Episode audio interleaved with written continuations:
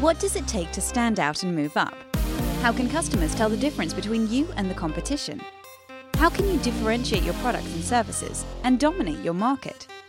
It's time now for Project Distinct, the podcast on creating distinction with Scott McKain.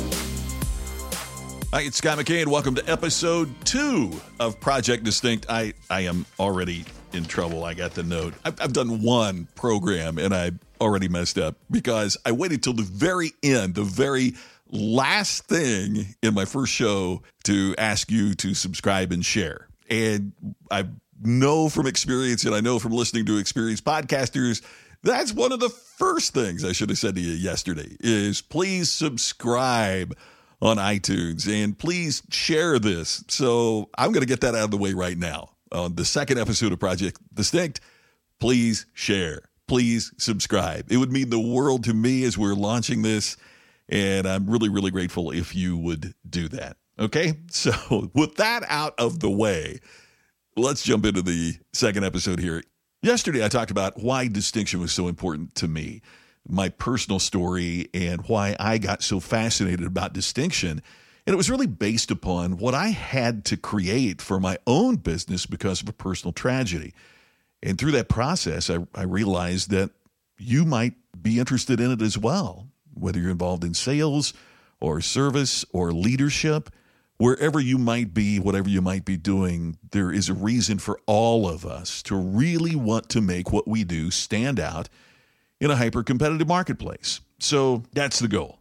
What does it take to stand out? Yesterday, I mentioned too that despite the title of the biggest selling business book of all time, Good to Great, great isn't good enough anymore. I mean, think about it. Great isn't good enough anymore to grow our businesses. It's it's part of what the customer assumes that we're already bringing to the marketplace.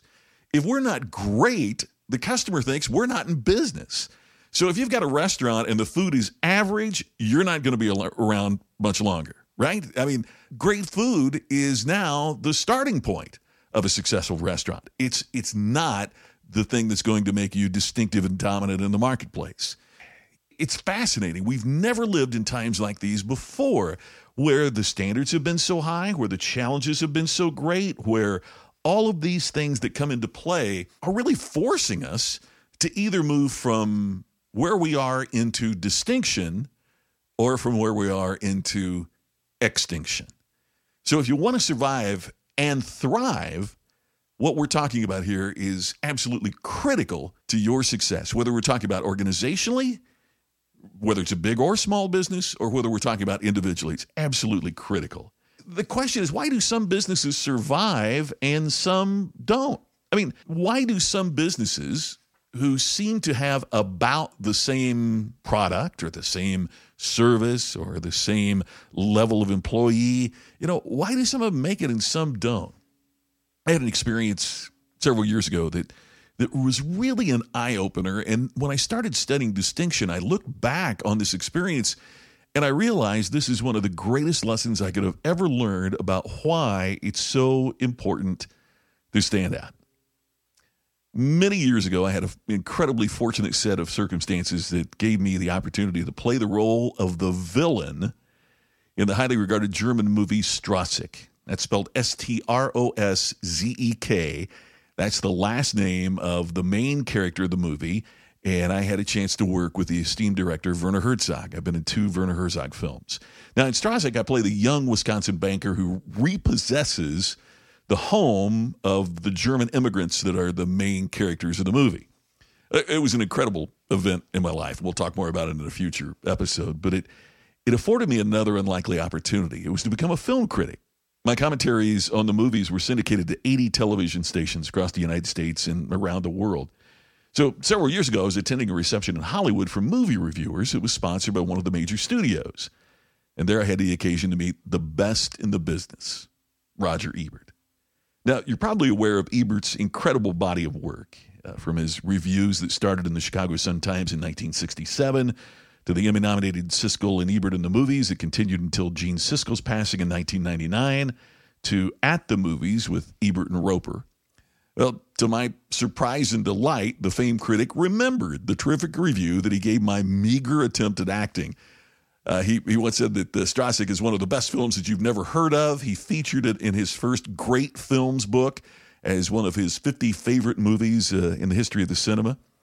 And so we, we started talking, and he was very engaging and very wonderful. And he was very pleased to, to learn that I was reviewing movies, and he asked me what had surprised me most about being a film reviewer. And my response was I couldn't understand why so many critics gave such great reviews to so many foreign films that seemed to me to be amateurish in their script and in their production. I, I jokingly told him I, I thought that many of the critics in this room would have loved Texas Chainsaw Massacre if it had been produced in Europe with subtitles. Well, Roger chuckled. And then he shocked me a little bit with his response. He said, um, So, Scott, how many movies are you normally viewing in any given week? Well, my answer was one. You know, the solitary film I'd be reviewing for that week's broadcast. His response knocked me out. He said, Don't you see that's your problem? Many of the people in this profession are seeing one or two movies a day. Those little offbeat, quirky, odd, or independent films, like the one that you're in, they capture our attention because they are a little bit different. And, and then the Pulitzer Prize winning journalist said, When you're overwhelmed with such boring similarity, you begin to perceive that what is different is better. Wow. So I've titled that the Ebert effect. When customers, from their perspective, are inundated with indistinguishable choices, they tend to perceive a product, service, approach, or experience with a specific point of differentiation to be superior. Now, I'm not saying that just because something is different makes it better. What I'm suggesting to you that the Ebert effect suggests is that when we are overwhelmed with similarity, what is unique will attract us, will interest us, will draw us to it. We'll talk more about the Ebert effect in a, in a future program, but that's what I want you to consider is doing business with you, whether it's a product, a service, whatever it is it might be, is there something about it that distinguishes you from the competition from the customer's perspective? Or are your customers overwhelmed with indistinguishable choices and they can't tell the difference between you and the competition in any manner that would be attractive, compelling to them? That's the question we're going to leave it at today. Once again, I'm going to ask you, like I did at the onset, please share this, subscribe to us on iTunes, and we'll look forward to seeing you tomorrow on Project Distinct. You've been listening to the podcast to help you stand out and move up. Project Distinct with Scott McKain. For more insights from Scott, visit his blog at createdistinction.com. To have Scott bring his award winning platform presentation to your next meeting, go to scottmckain.com. Scott McKain can become your virtual coach, educating and helping you create distinction in the most comprehensive way possible. Visit our website, distinctioninstitute.com, for all the details. Be distinct.